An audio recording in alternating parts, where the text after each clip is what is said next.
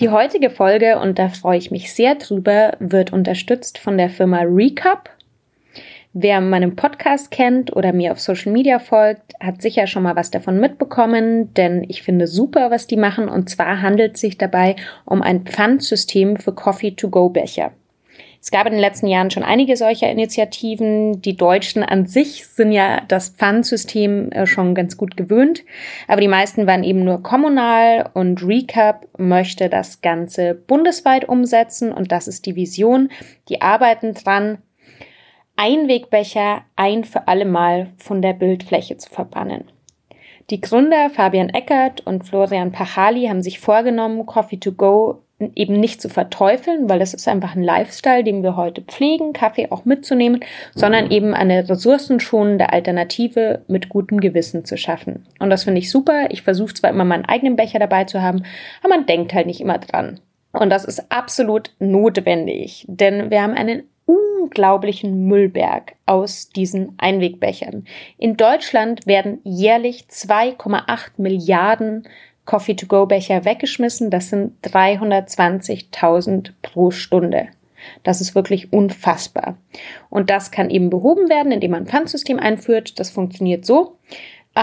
Es gibt eine App, die könnt ihr euch gratis runterladen. Da könnt ihr gucken, wer in eurer Nähe, welches Café, welcher Laden diese Pfandbecher hat. Die kosten dann 1 Euro und ihr könnt sie in allen Läden, die beteiligt sind, wieder zurückgeben. Es gibt deutschlandweit schon 731 Partner und es werden laufend mehr. Das heißt, in großen Städten wie München und Berlin gibt es schon ganz viele Läden, aber im April und Mai kommen auch Augsburg, Hamburg, Rostock und Sylt dazu.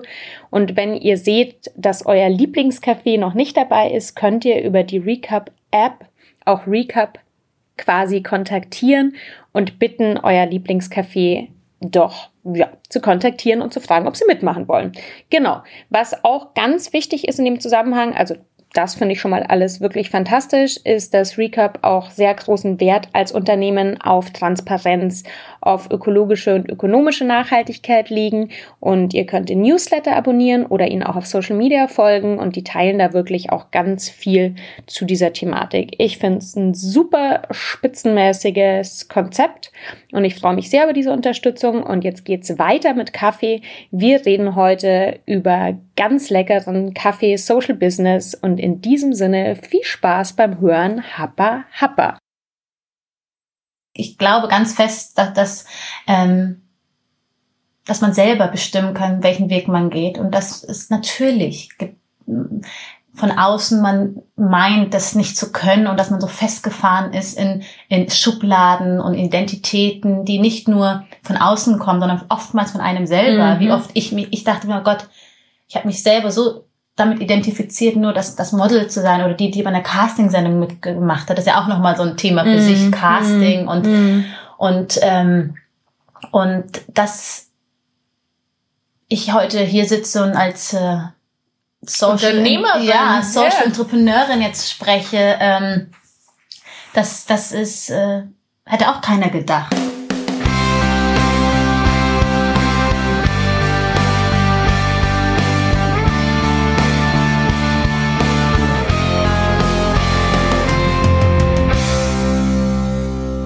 Herzlich willkommen bei Vegan Queens, dem Podcast von und mit Sophia Hoffmann. Ich freue mich, ich habe heute wieder einen ganz tollen Gast bei mir in der Küche und das ist die Sara Nuru. Und wir werden uns heute über Kaffee unterhalten und warum das so ist. Dazu gleich mehr.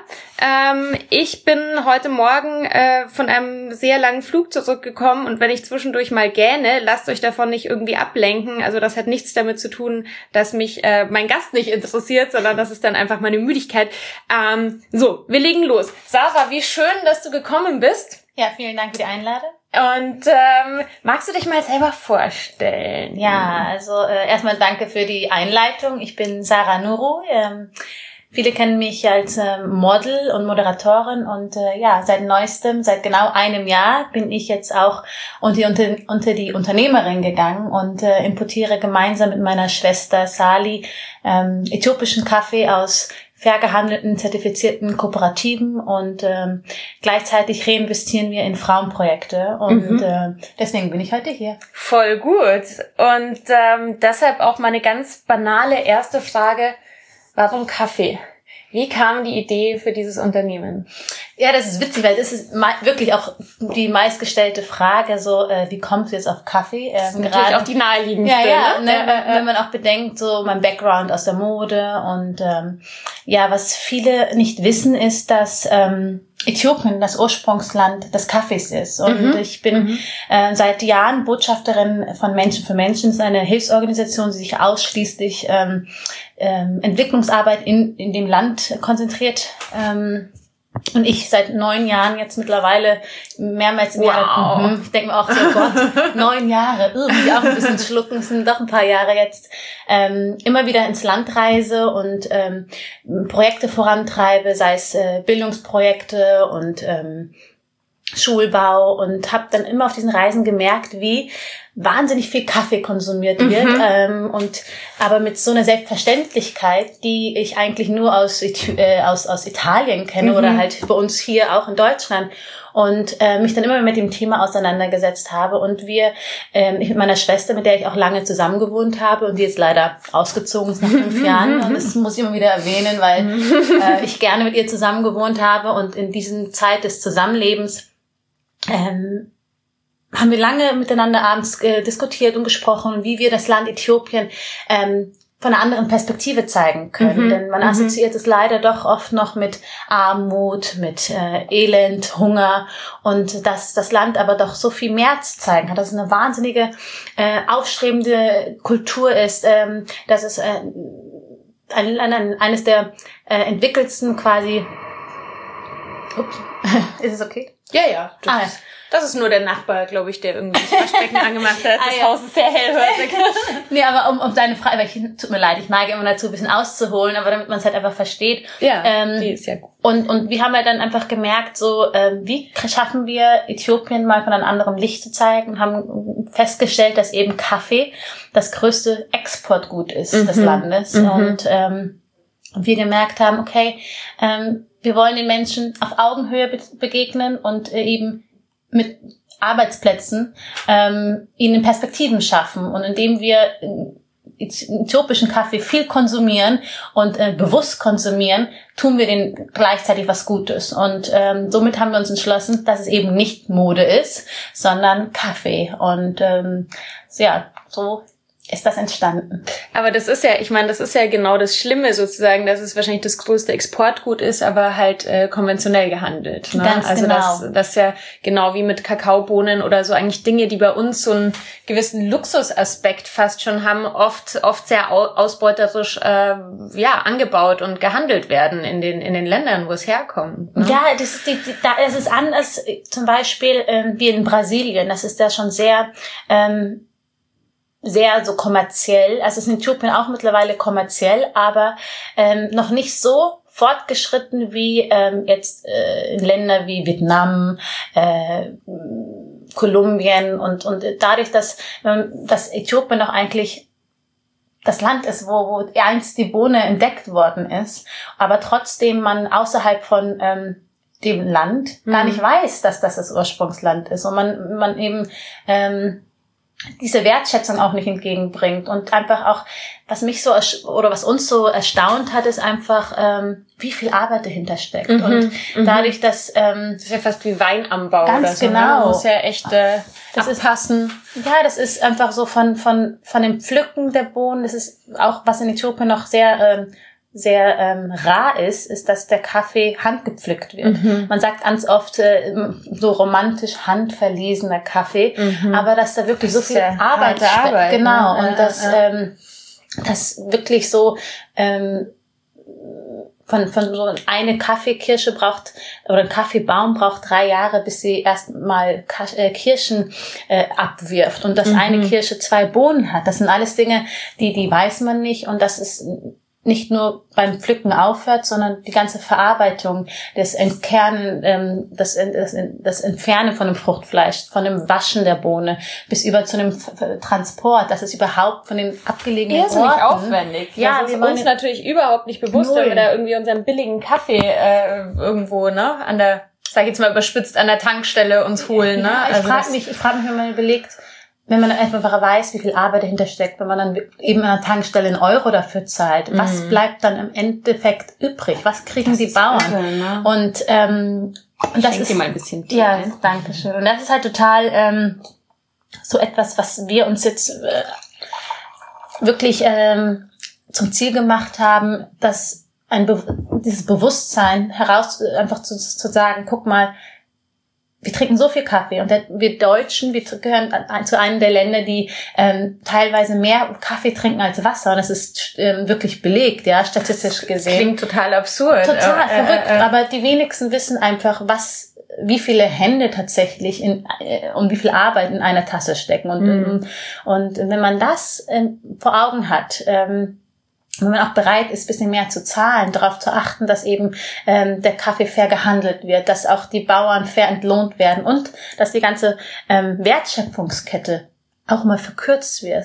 Weil wie viele Zwischenmenschen dahinter stecken, die alle daran profitieren. Es ist klar, dass am Ende des Tages bei den Bauern nichts übrig bleibt. Und deswegen fliegen wir jedes Jahr nach Äthiopien, sprechen mit den Kooperativen direkt, die einen Preis festlegen und sagen, so viel ist es uns wert, und als Gemeinschaft, als Kooperative, als Union, also als Genossenschaft dann auch dafür einkämpfen, und dann sind wir auch bereit zu sagen, mehr als das Doppelte über den Weltmarktpreis zu zahlen, weil wir eben nicht an der Börse den Kaffee kaufen oder an Traders, die Zwischenhändler, sondern direkt mit den Bauern kommunizieren, und ja, und das wollen wir vermitteln und transportieren, und aber auf eine schöne und positiven Art und Weise, und nicht indem wir auf die Tränendrüse drücken und sagen, ach bitte, tut uns doch einen Gefallen und helft den armen Menschen in Afrika, sondern nein, ihr habt guten Kaffee, gute Qualität, und das soll auch dementsprechend bezahlt werden. Das heißt, ganz banal runtergebrochen, einfach mal ein bisschen weniger Kaffee trinken, besseren Kaffee trinken, Kaffee bewusster trinken, vielleicht doch mehr Wasser als Kaffee trinken. Es ist definitiv gesünder. Ja. Ich glaube auch, dass es gesünder ist. Beziehungsweise auch da gibt es Studien, dass Kaffee gar nicht so schädlich ist. Aber nee, tatsächlich. Aber ich glaube auch, dass ein bewusster Konsum das A und O ist. Und in jeglichem Bereich eben, sowieso. Ob das nicht nur auf Kaffee reduziert, sondern auch auf Mode, auf Ernährung und Konsum allgemein. Absolut. Jetzt ist ja, um es nochmal so den Bogen zu spannen, also deine Eltern sind aus Äthiopien nach Deutschland gekommen? Genau. Ich bin beide, also zuerst meine Mutter, Mitte der 80er Jahren, gemeinsam mit meinen zwei Geschwistern. Ich habe zwei ältere. Mit der einen mache ich das Business, und noch eine kleine Schwester habe ich, die ist eine Nachzüglerin, aber die gibt's auch noch. Die wird oft vergessen, die Arme. An dieser Stelle ein Shoutout bis zu lieb. Mein Vater, der kam dann ein Jahr später nach, und ich bin dann 1989 geboren, und wir kommen aus einem kleinen Ort namens Erding. Das ist bekannt für sein Weißbier. Genau, das Erdinger Weißbier, das können wir gut, und ja, ist in der Nähe von München, und bin dann auch in München groß geworden. Und wo denn in München? Das muss ich natürlich fragen, weil ich bin ja auch in München groß geworden. Ja, wir verstehen uns. In welcher Ecke? Also ich bin in Neuhausen groß geworden. Ja. Also und da lebt auch noch meine Familie, und da bin ich auch noch gern. Und ich freue mich jedes Mal, wenn ich wieder zu Hause bin in München und alte Freunde begegne. Es ist ja... Also Berlin kann schon sehr anonym sein, was mit ein Grund war, warum ich hierher gezogen bin. Aber manchmal vergisst man oder vermisst man auch einfach, wenn man auf der Straße ist und dann den Bäcker und den Metzger, und man sich einfach kennt, weil man da von klein aus rumgelaufen ist. Ja klar, und wenn die da immer noch wohnen, dann ist das natürlich auch so die gleiche Nachbarschaft. Aber das ist ja bei meinen Eltern genauso. Also ich bin eher so ein... erst in Großhadern und dann in Lime-Sandling. Und Sandling, so. Ja, klar. Ja. Schön. Ja, schön. So viel dazu. Nein, ich habe auch auf deiner Homepage oder auf der Homepage von Nuru Coffee gelesen, dass die äthiopische Kaffeezeremonie bei euch zu Hause immer auch eine Rolle gespielt hat. Wie schaut die aus?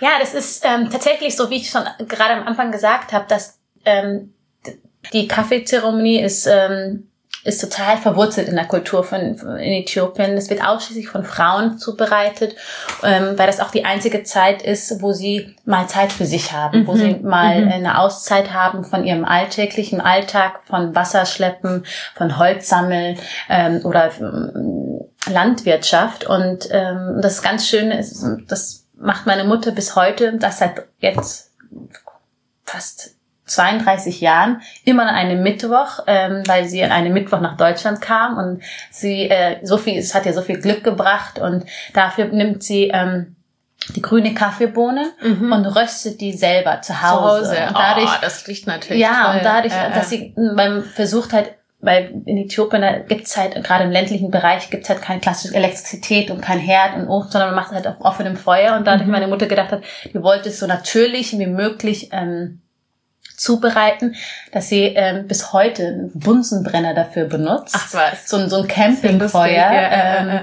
Und da halt eine kleine Pfanne die grünen Bohnen röstet, und dann riecht das ganze Wohnhaus mit meiner Familie riecht danach, und die wissen, mittwochs bei den Nurus, und dann riecht's halt wieder nach Kaffee, aber die Nachbarn werden eingeladen, und das ist wie so ist sowas Gemeinschaftliches, und was ich so schön finde, weil das ist auch der Hintergedanke in Äthiopien, das der Kaffeezeremonie. Das ist nicht so wie hier, wir leben in so einer schnelllebigen Zeit, wo es Kaffee to go ist, in Zeiten wo Kapselkaffee getrunken wird, wo man sehr für sich ist. Und das ist das Schöne, dass eben diese Tradition, die meine Mutter so aufrecht hält, dass man sich Zeit nimmt, dass man entschleunigt, dass man auch wieder miteinander Kaffee trinkt. Was ja eigentlich in Asien die Teezeremonie, das Pendant ist. So kann man sich das ganz genau, und das ist halt ganz schön, und ich habe die röstet dann die Kaffeebohnen, und dann malt sie die auf so einem Mörser, hat die in Äthiopien macht man das mit der Hand, aber meine Mama, die ist auch in 21. Jahrhundert angekommen, und die nimmt halt ein Glas Elektromörser und hat dann so einen äthiopischen Kaffee, so ein Pottich, wo sie dann aus Ton, was von Frauen handgemacht wird in Äthiopien, und sie ganz stolz drauf ist, weil das natürlich hier nicht zu kaufen gibt, und gießt es dreimal auf. Also es ist auch in Äthiopien so, der erste Aufguss... Wirklich ganz ähnlich wie eine Teezeremonie. Ja, der erste Aufguss ist ziemlich stark und wird dann einmal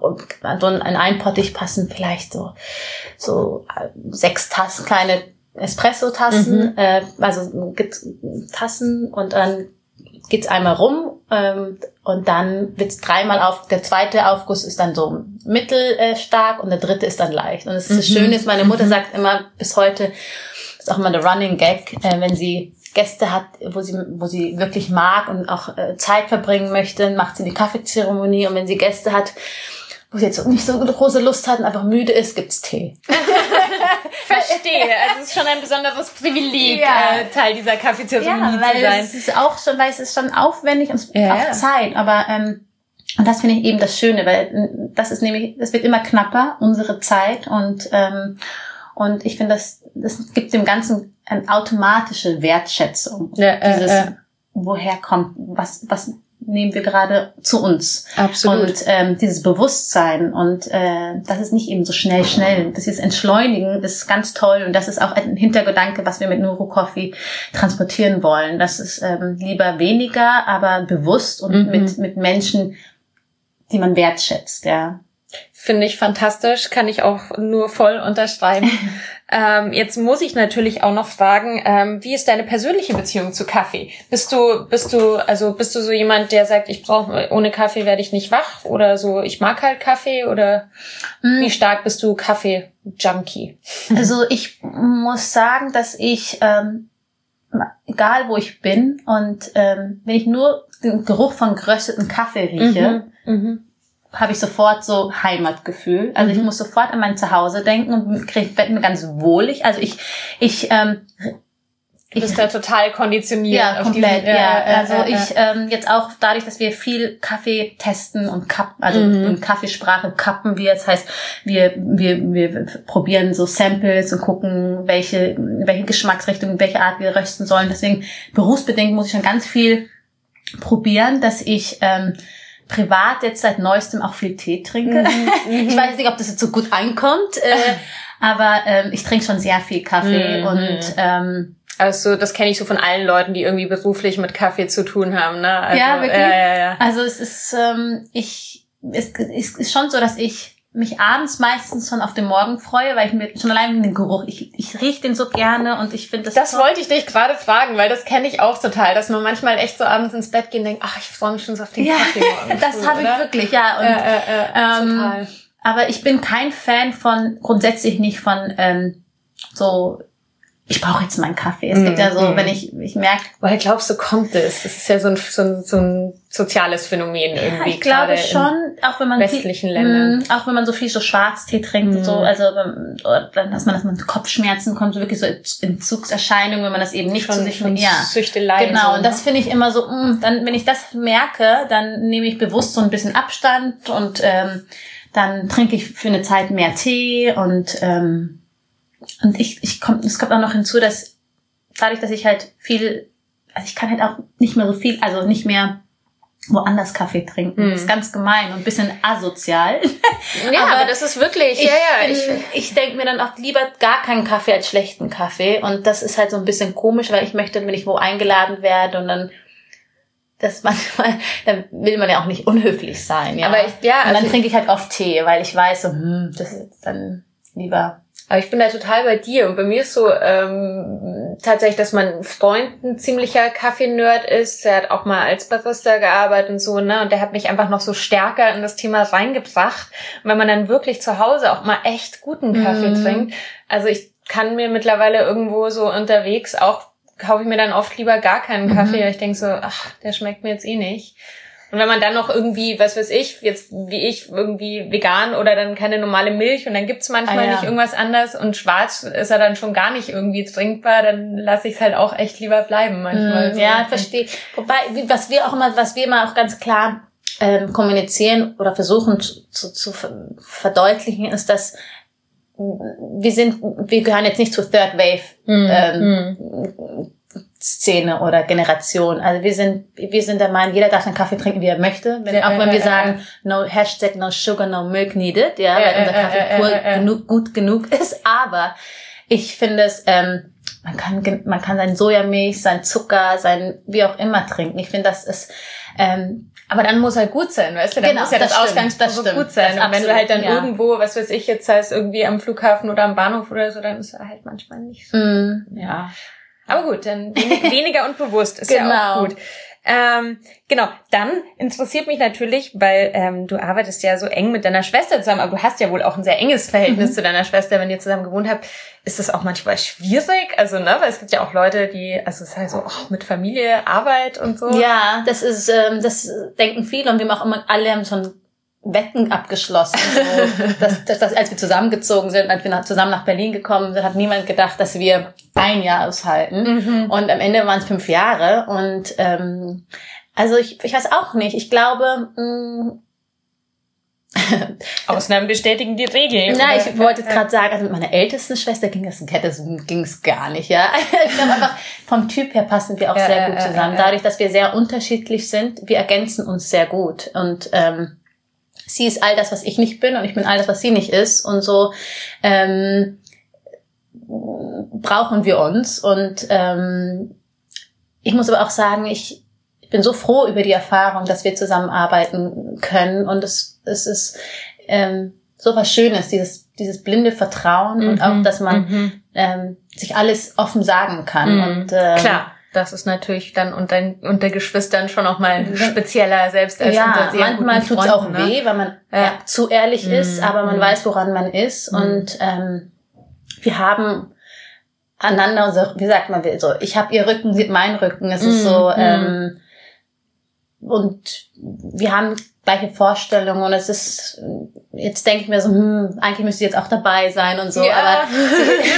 aber auch da, sie ist eher so, die mag nicht so die Bühne, die ist eher du machst eher die Kommunikation. Ja. Und sie macht, aber ihr wart auf der Grünen Woche jetzt gerade zusammen, ne? Da habe ich ein Foto von euch gesehen auf Instagram. Ja, wir waren jetzt, durften Nuru Coffee ausschenken, die haben eine Eröffnung, das macht einmal das Bundesministerium, eröffnete die Grüne Woche und haben angefragt, ob wir nicht Nuru Coffee dort ausschenken wollen, und weil wir letztes Jahr haben wir Nuru Coffee präsentiert und haben eine Kaffeezeremonie gemacht, um ein bisschen African Style in die ganze Runde mitzubringen, und daraufhin fanden die das ganz toll und haben das gefragt, und sowas machen wir natürlich selbstverständlich immer zusammen, weil wir sind Nuru Coffee und nicht ich. Ja, und genau, aber man kann auch nicht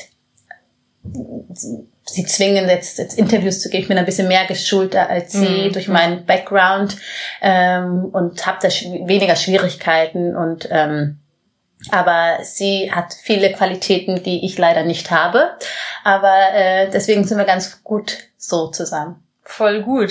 Und ihr habt euch das ja wirklich alles zu zweit von der Pike erarbeitet, dieses Unternehmen, das ganze Know-how und so, ne? Ja, richtig. Und wir lernen aber immer noch, ne? Wir sind noch nicht, wir haben noch einen weiten Weg vor uns, aber das macht es ja so spannend. Weil ich würde dir gerne in dem Zusammenhang eine Frage stellen. Ich bin ja hier in Berlin in einem sehr spannenden Netzwerk, genau, da habe ich ja mit Mary auch drüber geredet, den Feminist Food Club, was ja wirklich toll ist, weil es einerseits, es ist halt auf Facebook wirklich eine Gruppe, wo man networken kann. Auf Facebook sind es, glaube ich, mittlerweile über 700 Mitglieder, also es ist komplett irre. Aber es gibt auch monatliche Treffen, wo wir dann wirklich auch Talks haben zu Themen und so. Und da gab es eben auch ein Special über Kaffee schon mal. Genau, da wollten wir eigentlich mitmachen, aber wir waren da, genau zu dem Zeitpunkt sind wir nach Äthiopien geflogen, weil wir natürlich Einkauf machen müssen und Research und auch eben Frauenprojekte. Ja, und da frage ich dich gleich noch was dazu. Und da gab es eben auch einen Talk, den ich sehr spannend fand. Das war also auch eine Food-Unternehmerin über die Cutie Pie Trap. Also, dass man als Frau, als Geschäftsfrau einfach nicht so ernst genommen wird. Und wenn man dann irgendwie noch gut ausschaut und so, ne, also oder dann irgendwie gerade in deinem Fall gedacht wird, naja, du bist jetzt da irgendwie nur das Gesicht und im Hintergrund ziehen andere die Fäden. Hast du da Erfahrungen gemacht in dem Kontext? Ja, natürlich, ganz oft schon. Aber ich bin grundsätzlich, ich lasse das nicht so an mich ran. Also ich versuche das immer ein bisschen auszublenden und mich selbst nicht darauf zu reduzieren. Ja. Und ich merke schon, dass zum Beispiel meine Partnerin, also Sally, sowas, ihr wurmt es dann, sie ist dann richtig sauer, wenn man ein Meeting hat und dann natürlich es als Schwäche ausgelegt wird, wenn man nett ist, wenn man wenn man auch einfach ehrlich ist und sagt, naja, ich habe da jetzt einfach keine Ahnung, und es ist natürlich nicht immer einfach, das stimmt, und es ist ein Prozess, aber wir merken, dass wir mit jedem Gespräch und mit jedem Kennenlernen immer selbstbewusster werden und auch immer mehr selbstsicher sind und wissen, was wir wollen und wohin wir wollen, und dass es natürlich immer Gegenwind gibt und immer es gerade Männer gibt, die meinen, es besser zu wissen und uns zwei Schwestern es zu erklären, weil wir haben ja auch eine Eigendynamik, wir sind manchmal auch so und aber nur weil wir vielleicht sehr, sehr leicht wirken, so, verwechseln das Leute, dass es vielleicht, nur weil ich nett bin und vielleicht, weil ich, einfach auch mal zuhöre und nicht sofort Leute unterbreche, um ihn vom Gegenteil zu überzeugen. Also ich muss niemanden, ich möchte niemandem was beweisen, so. Weil ich weiß und Sally weiß, dass wir alles alleine machen, dass uns nichts geschenkt wurde, und wir hätten natürlich auch einfache Wege gehen können und einfach unser Gesicht hinhalten können, aber das tun wir eben nicht, und und deshalb sind wir da sehr stolz drauf und lassen uns dann aber auch nichts sagen und hören aber zu und meinen und tun ja klar so, aber im Endeffekt wissen wir eigentlich schon genau, was wir tun. Das glaube ich auch, wenn man sich das auch alles anschaut. Erklär mir das mal ein bisschen genauer mit den Projekten, die ihr unterstützt. Es geht da um Mikrokredite, es geht um Schulungen. Wie genau kann man sich vorstellen? Geht da einfach ein Teil des Gewinns in diese Projekte oder ist das pro Kaffee so und so viel? Wie funktioniert das? Also von Anfang an war uns klar, dass wir nicht nur Kaffee importieren wollen. Also das Kaffee ist auch zum Teil Mittel zum Zweck. Mhm. Dass uns ganz klar war, dass wir in erster Linie die Menschen vor Ort supporten wollen. Mhm. Und dadurch, dass wir sagen, okay, wir wollen fair gehandelten Kaffee und dass wir mit den Menschen auf Augenhöhe vor Ort arbeiten, war uns schon sehr wichtig und so. Aber wir haben gemerkt auch so, das reicht uns aber nicht, denn es gibt bereits gute Firmen, die das bereits machen und die das auch gut machen und das finden wir auch super. Aber wir hatten das Gefühl, wir zwei Schwestern, wir verwirklichen gerade unseren Traum und es gibt nicht so viele Frauen, die in Äthiopien das Glück haben, sich selbstständig zu machen und auch nicht eigenständig zu agieren. Und durch meine Stiftungsarbeit, durch meine Botschafterarbeit, Menschen für Menschen, genau, habe ich mich auch immer mehr mit dem Thema Frauen auseinandergesetzt und habe auch einfach gemerkt, was für einen Effekt Mikrokredite haben und wie viel denen eigentlich den Frauen geholfen wird, weil die haben die Frauen in Äthiopien, die haben einfach keine eigene Einnahmequelle. Die sind abhängig zu 100% von ihren Männern und die Männer selber haben, abgesehen von der Landwirtschaft, keine richtige Arbeit. Und was wir gemerkt haben, ist, dass durch den Kaffeeverkauf alleine oder die Ernte des Kaffees, das geht 6 bis 8 Wochen im Jahr. Den Rest der Zeit haben die de facto keine Einnahme. Und wir haben gemerkt, okay, indem wir ihnen eine Starthilfe geben, indem wir ihnen Mikrokredite ermöglichen, unterstützen wir sie aus eigener Kraft, was aufzubauen, was unabhängig auch mit dem Kaffee zu tun hat. Und somit haben wir beschlossen, dass wir das unterstützen wollen und mit jeder Kaffeepackung geht ein Teil da rein und dadurch, dass wir aber ein Start-up sind und wir jetzt in einzelnen Concept-Stores sind, Online-Verkauf gut funktioniert, aber wir jetzt noch nicht tonnenweise Kaffee verkaufen, haben wir beschlossen, dass wir jetzt auch eine e.V. gründen. Das ist jetzt gerade in der Mache, um auch zusätzlich externe Spendengelder zu bekommen. Weil wir haben jetzt gemerkt, dass gerade viele Unternehmen das toll finden, die den Kaffee jetzt in ihren Büros verkaufen, also was heißt verkaufen, einkaufen, um es dann auszuschenken. Ja. Und die das Projekt so toll finden, dass sie sagen, wir würden gerne diese Frauen unterstützen, aber wir als Firma können nicht einfach jetzt Geld einfach annehmen, sondern klar. Kauft bitte Kaffee so viel wie möglich. Also das ist toll so, aber darüber hinaus nehmen wir das auch natürlich dankend an und deswegen gründen wir jetzt die Nuru Woman e.V.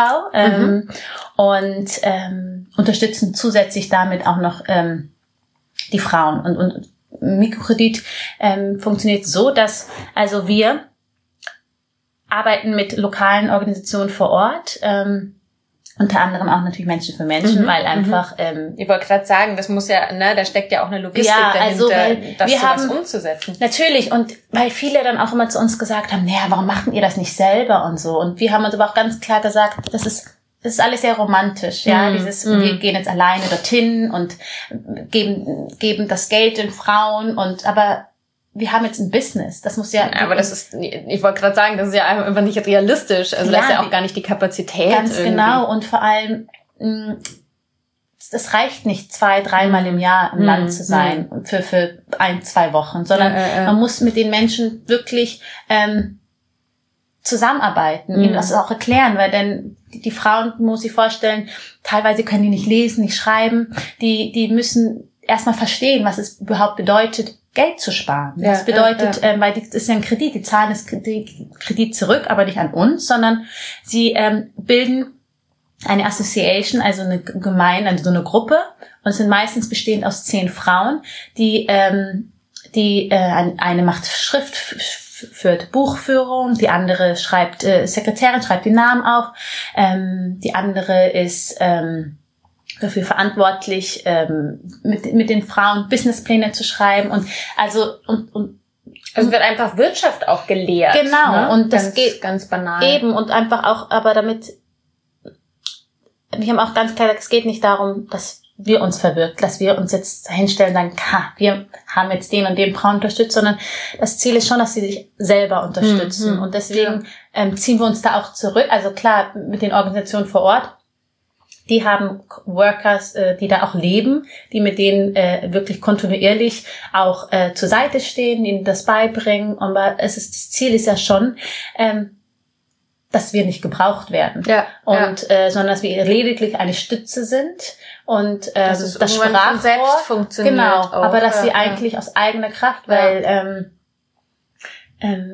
das aber das ist grundsätzlich das größte Missverständnis von Entwicklungshilfe. Genau, also, eben. Das ist, das, eigentlich muss das Ziel sein, wir sind gekommen, um zu gehen und nicht um zu bleiben. Und, und durch meine Erfahrung eben mit Menschen für Menschen, die das jetzt seit 30 Jahren, nein Quatsch, 35 Jahren schon machen, da können, also nur weil ich da 9 Jahre das gemacht habe, aber ich kann nicht, wir können ja nicht alles, und wir vertrauen da auf eben Menschen, die vor Ort sind und die uns da auch unterstützen. Und wir fliegen jetzt Ende Februar wieder nach Äthiopien und haben jetzt nämlich ein ganzes Jahr Kaffee verkauft und können jetzt dann auch stolz die ersten Projekte vorantreiben und das werden wir jetzt auch natürlich dokumentieren. Aber das ist, wir sind so glücklich, dass wir von einer Idee, die wir vor vielen Jahren hatten, tatsächlich was entstanden ist und auch wenn uns viele Leute so ein bisschen belächelt haben, da ja, macht mal und jetzt haben wir es tatsächlich gemacht und aber das sind die Sachen, die wirklich was ändern, ne? Also ich hatte ja vor kurzem auch die Amira Jeher zu Gast, die eine Zeit lang für mein Grundeinkommen gearbeitet hat und sich eben sehr stark für ein bedingungsloses Grundeinkommen einsetzt.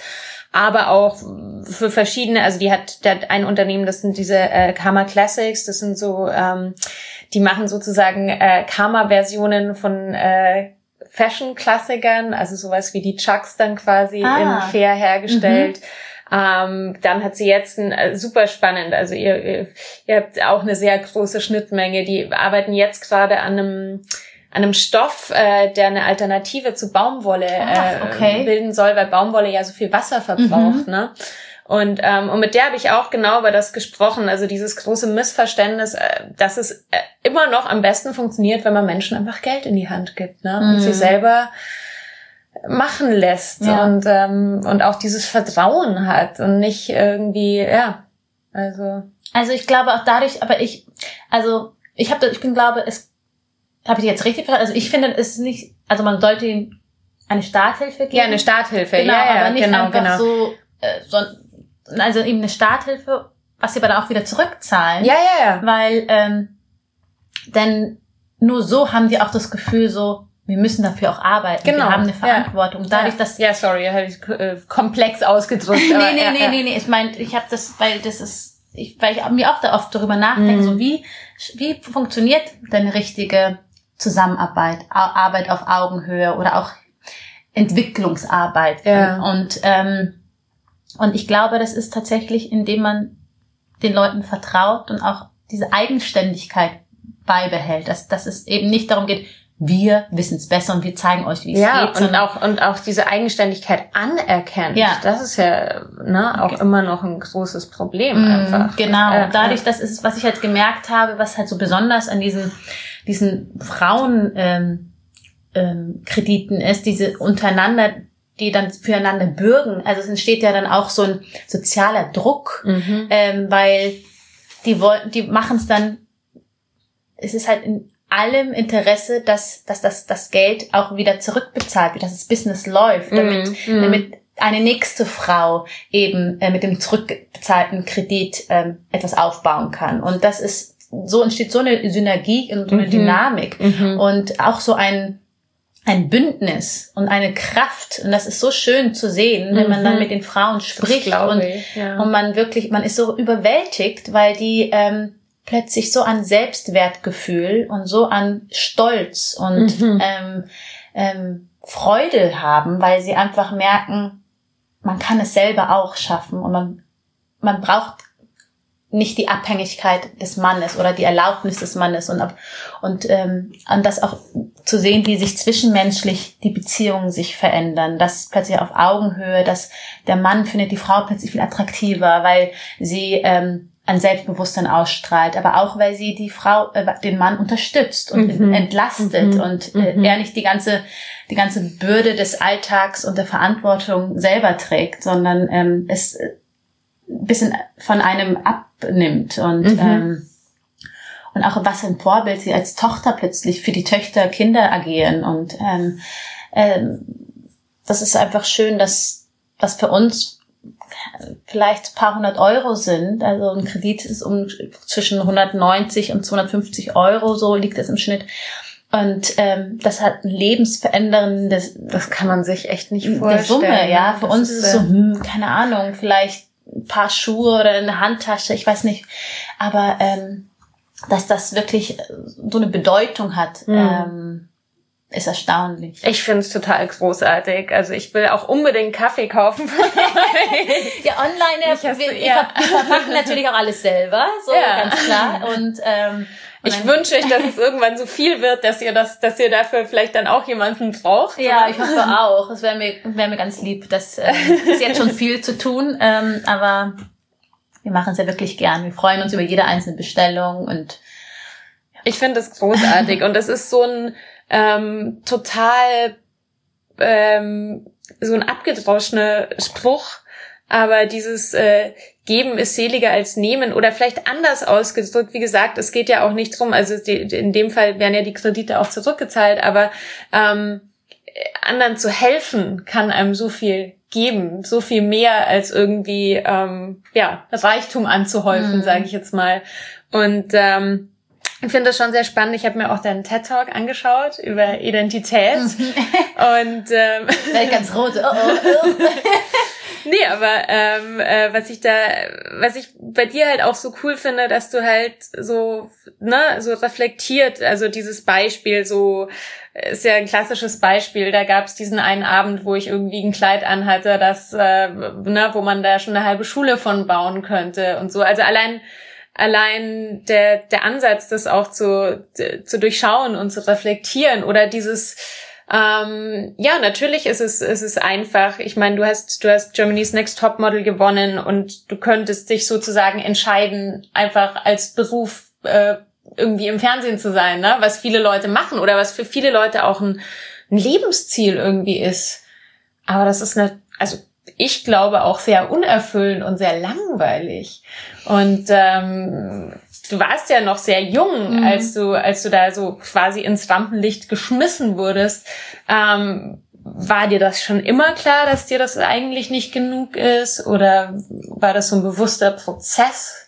Es war wahrscheinlich auch alles einfach wahnsinnig viel damals. Ja, ne? Ich glaube, was mir so die Augen geöffnet hat, war tatsächlich die unmittelbare Reise nach Äthiopien. Also ich bin ja 2 Monate, nachdem ich gewonnen habe, war ich das erste Mal mit Menschen für Menschen in Äthiopien. Und ich glaube, das ist das Beste, was mir passieren konnte, denn es hat mir gezeigt, wie die Realität ist. Also das hatte ich mal so runtergeholt. Aber komplett runtergeholt. Ja. Und mich wahnsinnig geprägt. Manchmal hatte ich auch das Gefühl, oh je, das hat mir so ein bisschen Freude an dem Ganzen genommen, weil ich habe das genossen und fand das immer alles toll und aufregend, aber ich hatte immer das Gefühl, gehabt, ich kann das alles gar nicht so annehmen, so die ganze Aufmerksamkeit und so. Was habe ich denn bitte schon geleistet? Ja, ich hatte immer das Gefühl, ich habe das alles nicht verdient und hatte, wie in dem TED-Talk auch gesagt, lange habe ich gesucht, so, wer bin ich und wohin geht die Reise? Und eigentlich, auf der anderen Seite wird man so dafür gefeiert und so vermeintlich beneidet. Und man selbst hat das Gefühl, oh Gott, was mache ich hier eigentlich? Ähm, und Und ja, ich weiß auch nicht. Ich bin so froh, dass ich mit Nuru Coffee etwas gefunden habe, was mir so viel Sinn gibt und ich beides kombinieren kann. Also ich habe, nachdem ich für mich beschlossen habe, diesen Weg zu gehen, hatte ich plötzlich überhaupt kein Problem mehr, meine klassischen Modeljobs zu machen, weil ich wusste, das definiert mich nicht. Das, ich bin nicht nur das und habe heute richtig Lust und freue mich über jeden Modeljob, den ich mache und weiß teilweise nicht, wie ich die Zeit finde. Weil du dich nicht drüber definieren musst, quasi. Ja, auch, genau. Ne? Und dass ich nicht nur die bin, die da mal gewonnen hat, sondern für mich weiß, dass ich mit Nuru Coffee, mit meiner Schwester für mich Sinnschaffendes mache und oder für uns sowas, was uns so wichtig ist, gerade mit dem Hintergrund, dass unsere Familie aus Äthiopien kommt, mit dem Hintergrund, dass ich immer noch äthiopische Verwandtschaft habe, die dort leben und mit dem Hintergrund, dass wir eines dieser Kinder oder Frauen sein könnten. Wären meine Eltern nicht mutig gewesen, vor vielen Jahren alleine nach Deutschland zu kommen. Und ich glaube, das sind alles so Aspekte, die mitschwingen, dass wir das machen und natürlich auch andersrum, du durch diese mediale Aufmerksamkeit halt auch eine Stimme bekommen hast, das, ja. Ne? Um einfach Themen zu teilen, die dadurch mehr Aufmerksamkeit finden. Genau, und auch ich habe auch gelernt, dass man das alles auch positiv sehen muss. Also ich bin über jede einzelne Erfahrung, die ich gemacht habe, und ich würde es heute genauso machen. Und ich war gerne in der Sendung. Ich hatte super viel Spaß. Ich habe Freundschaften geschlossen, die ich heute noch habe. Und eben dieses Privileg, gehört zu werden und auch für eben Menschen zu sprechen, Frauen zu sprechen, die eben kein Gehör bekommen. Und schon allein deswegen bin ich dankbar über die Erfahrung, die Möglichkeit und den Zufall, dass ich da mitgemacht habe. Ich glaube, das ist das Leben. Ne? Man weiß nicht, wo es einen hinführt und dass es oftmals nicht da endet, wo man meint, dass es endet. Ich habe das Gefühl, ich schreibe das Buch gerade weiter. Ja, es hat nicht aufgehört mit, ich habe mal da gewonnen und Identitäten wandeln sich oder es kommt was dazu. Genau. Und du hast auch in dem TED-Talk erzählt, du hast dir ja zwischendurch dann auch mal eine Auszeit genommen. Genau. Ne? Und hast ja mal gar nichts oder wenig gemacht. Aber also zumindest nicht als Model gearbeitet. Nee, auch. Ich habe einfach mal gar nichts. Aber es war gut. Ich vermisse die Zeit, aber nichts zu tun. Und das ist ja auch, also weißt du, was ich damit irgendwie assoziiere, ist ja auch so der Mut zum Risiko oder die Veränderung. Oder du hast auch von Freiheit in dem Zusammenhang ganz stark gesprochen. So, ich finde es total spannend, weil ich bin auch jemand, der sowas, also ich denke da gar nicht viel drüber nach. Ich bin auch irgendwie in 2 Städte gezogen, aber nie, weil ich irgendwie einen Job dort gehabt hätte oder so, einfach weil ich irgendwie Bock drauf hatte, nicht wissen, was eigentlich als nächstes passiert. Und das merke ich dann immer wieder erst im Gespräch mit anderen Menschen, denen das nicht so leicht fällt oder für die irgendwie das Wichtigste zum Beispiel ein fester Job ist oder so. Ich selber definiere das gar nicht so als, oder ich nehme es gar nicht so wahr als Mut, aber worauf ich hinaus will, was für mich einfach so der Kern bei dieser Sache ist, dass man irgendwie, dass ich immer so ein bisschen predige, man kann immer noch alles ändern und man kann immer einen anderen Weg einschlagen. Und absolut, ich sehe das genauso. Also ich bin auch ein Freund davon und ich glaube ganz fest, dass man selber bestimmen kann, welchen Weg man geht. Und das ist natürlich von außen, man meint, das nicht zu können und dass man so festgefahren ist in Schubladen und Identitäten, die nicht nur von außen kommen, sondern oftmals von einem selber. Wie oft ich dachte mir, oh Gott, ich habe mich selber so damit identifiziert, nur das Model zu sein oder die bei einer Castingsendung mitgemacht hat. Das ist ja auch nochmal so ein Thema für sich, Casting und dass ich heute hier sitze und als Social Entrepreneurin jetzt spreche, das ist hätte auch keiner gedacht. Und ich glaube, man darf ruhig mutig sein, man darf auch Angst haben. Also ich hatte auch ganz oft hatte ich meine Zweifel und habe gedacht, oh Gott, bin ich den richtigen Weg gegangen? Hätte ich einfach mal Zähne zusammenbeißen und einfach mal so akzeptiert, wie es ist. Aber ich wusste, dass, also ich wenn man einfach das nicht so ich kenne dich ja jetzt nicht so gut, aber ich glaube, es liegt einfach nicht in deiner Persönlichkeit. Nee. Ich fand den Satz so schön, das war ein Zitat, better to be a purpose-driven nobody than a red carpet somebody. Ja. Ja. Ganz genau, ja. Stimmt, das glaube ich immer noch. Aber du bist ja trotzdem kein Nobody, also, oder beziehungsweise warst ja schon davor auf dem roten Teppich. Was ist so, wenn wir so beim Thema Auszeit sind, Restart, was sind so deine persönlichen Rezepte für Self-Care, für außer Kaffeezeremonie?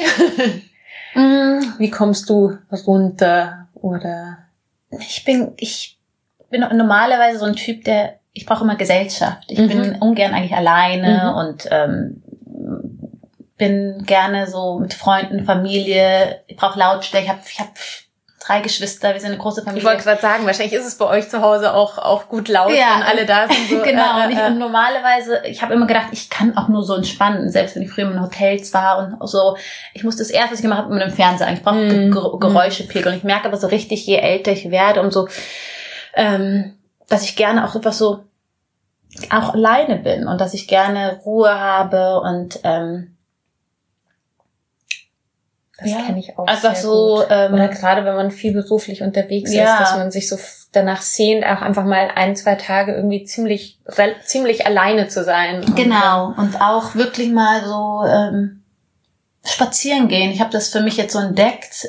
Ich bin eigentlich kein so großer Bewegung. Es ist eigentlich, ich mache so Sport, aber das ist so einfach so, also spazieren. Ich gehe gerne spazieren und denke einfach nach. Und ich finde auch mal so handyfreie Zeit, also so ein bisschen digitales Detoxen ist wichtig und einfach auch mal Gedanken frei zu lassen, aber auch mal, also ich habe versucht mal zu meditieren und ich finde es eigentlich toll, aber ich merke auch, ich kann ganz gut eigentlich abschalten das finde ich ganz schön, dass einfach auch nicht zu denken. Das ist halt total. Nee. Also ich habe vor ein paar Monaten wieder angefangen zu meditieren. Ich hatte das vor 2 Jahren in so einer sehr akuten Stressphase schon mal ausprobiert. Auch auf Rat von Freunden. Und jetzt vor ein paar Monaten, da war das auch gerade so ganz, ganz heftig mit ganz viel Rumreisen und Sachen machen. Und das hat mir wirklich auf gut Deutsch den Arsch gerettet. Ne? Also innerhalb von ein paar Tagen habe ich da gemerkt, so ich kann wieder irgendwie gerade ausschauen. Aber ja, also wenn es jetzt nicht so super stressige Phasen sind, geht's auch so oder irgendwie Yoga machen oder so. Aber ich finde es total spannend, was man damit so einfach das Gehirn entspannen kann. So. Absolut. Und wir sind ja ständig am Denken und am Machen und über so und abgelenkt. Und ich glaube einfach mal, ich merke halt so jetzt, ich bin viel auch in den Bergen und dieses einfach mal in den Himmel gucken und einfach mal so Natur. Einfach mal gucken, wie sich so die Wolken bewegen und einfach mal, also es hört sich ein bisschen melancholisch an, aber einfach das ein bisschen. Das machen wir so, viel zu selten in der Stadt. Viel zu selten. Einfach mal so bewusst mein Umfeld wahrnehmen. Ja. Und nicht das Handy oder ständig am Telefonieren oder Musik hören, sondern einfach mal wirklich eine Auszeit, nichts tun. Das finde ich eigentlich, das hilft mir. Die Gedanken auch spazieren gehen lassen. Wir müssen ganz dringend noch über Essen reden. Ja, gerne. Durchaus ja auch das Kernthema dieses Podcasts. Aber alle anderen Sachen sind ja auch so interessant. Ich nehme an, dass dann Essen bei euch zu Hause auch eine wichtige Rolle gespielt hat in der Familie. Ja. Bist du mit viel Kochen aufgewachsen? Ich bin da dass meine beiden Eltern berufstätig waren und immer schon waren, seit wir klein waren, haben wir oft auch selber gekocht. Also ältere Geschwister dann natürlich? Nee, ehrlich gesagt, ich bin, ohne mir selber auf die Schultern zu klopfen, aber also Essen. Du bist die beste Köchin.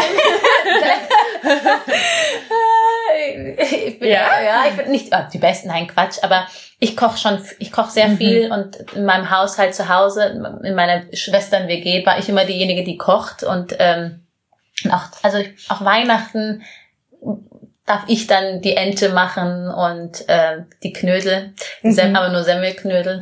Also Essen war schon immer etwas, was Freude bei uns in der Familie war, wurde immer zelebriert. Wir haben gerne immer, wichtig war, dass wir gemeinsam frühstücken. Das Brunchen war für uns immer so ganz wichtig am Wochenende, und sonst äthiopische Küche ist halt bei uns zu Hause, wurde viel gekocht, weil mein Vater das immer so geliebt hat. Das hat ihn immer so an Zuhause erinnert. Aber wir Kinder wollten natürlich, die eine wollte Pasta, die andere wollte Pfannkuchen und so. Und dann hat jeder halt sein eigenes Ding gemacht. Und deswegen, ich esse alles.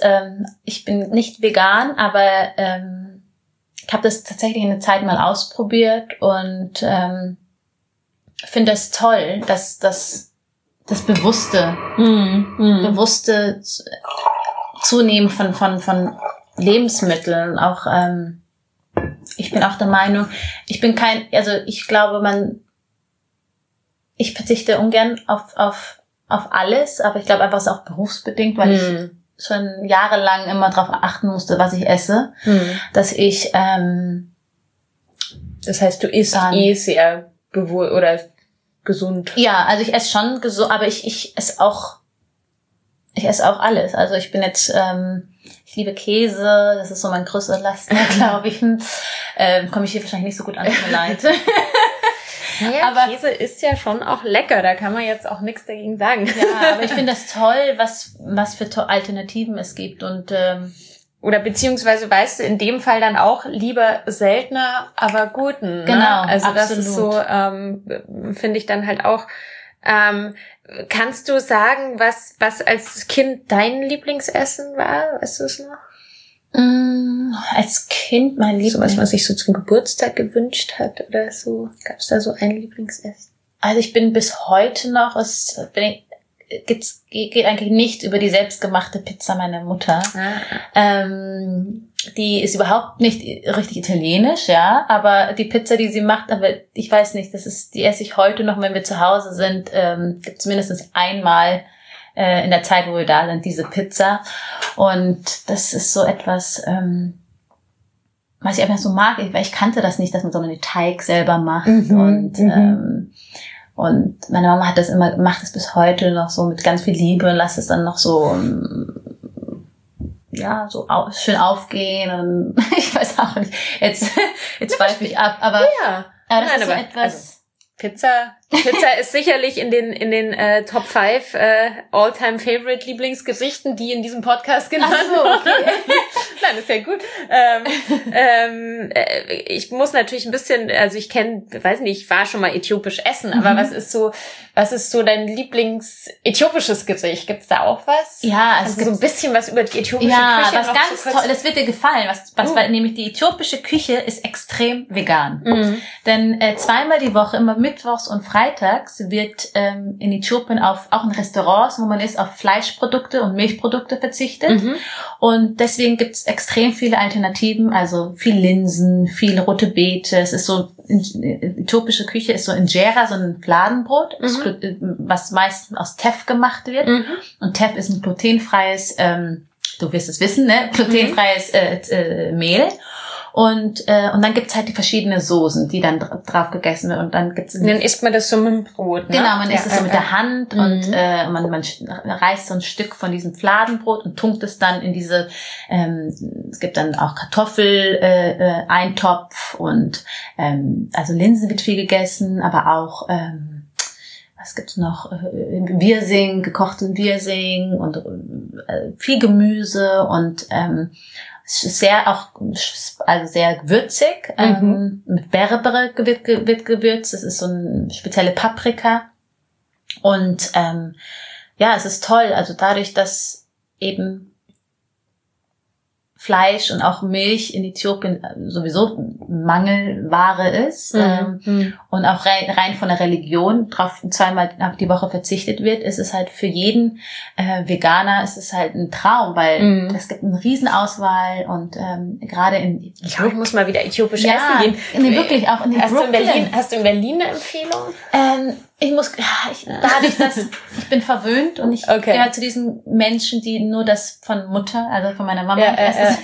Verstehe, da ist dann so der aber es gibt schon, ich habe mir sagen lassen, in Schöneberg gibt es einen tollen Äthiopier, ich habe den Namen jetzt leider vergessen, ich fühle mich jetzt ganz schlecht, aber ich werde es mal googeln. Ja, aber es ist wirklich, also auch in Brooklyn wird das, also es ist so das neue, gehypte Essen. Ich habe viele Bekannte, die drauf schwören, und aber so ein Hipster Gericht, also hipste Küche jetzt. Also nicht so, wie? Echt? Äthiopisch? Ja, wow. Aber ist auf jeden Fall nur zu empfehlen. Ja, cool. Hier noch meine letzten Fragen, die ich auch immer so jedem Gast stelle. Was für eine Frucht wärst du, wenn du eine Frucht wärst? Oh je.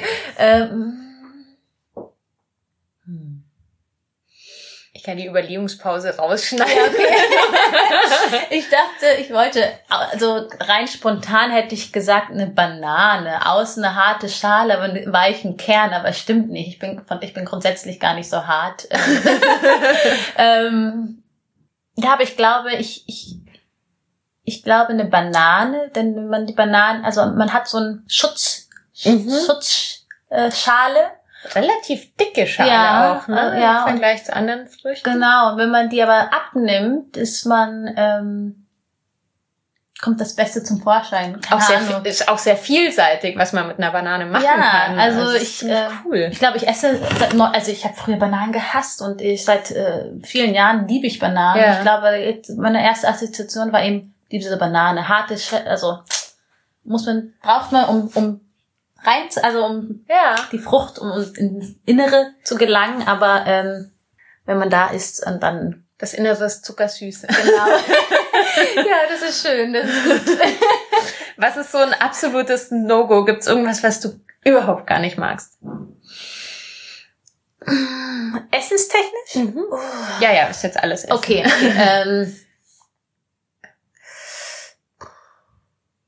Oh Gott, ich verstehe jetzt auf dem Schlauch. Du, kann ja auch sein, also wenn es nichts gibt, wo du denkst so, was ist das es gibt ja Leute, die mögen überhaupt keinen Koriander oder... Oh Gott, ich liebe Koriander. Aber es gibt so Rosinen oder... Das mag ich überhaupt nicht. Ich mag keine Litschis zum Beispiel. Es gibt eine Sache, wo ich weiß, oh Gott, das kann ich einfach nicht essen. Mag ich einfach nicht. Aber oh Gott. Naja, vielleicht fällt es dir noch ein. Was ist denn liebstes Getränk?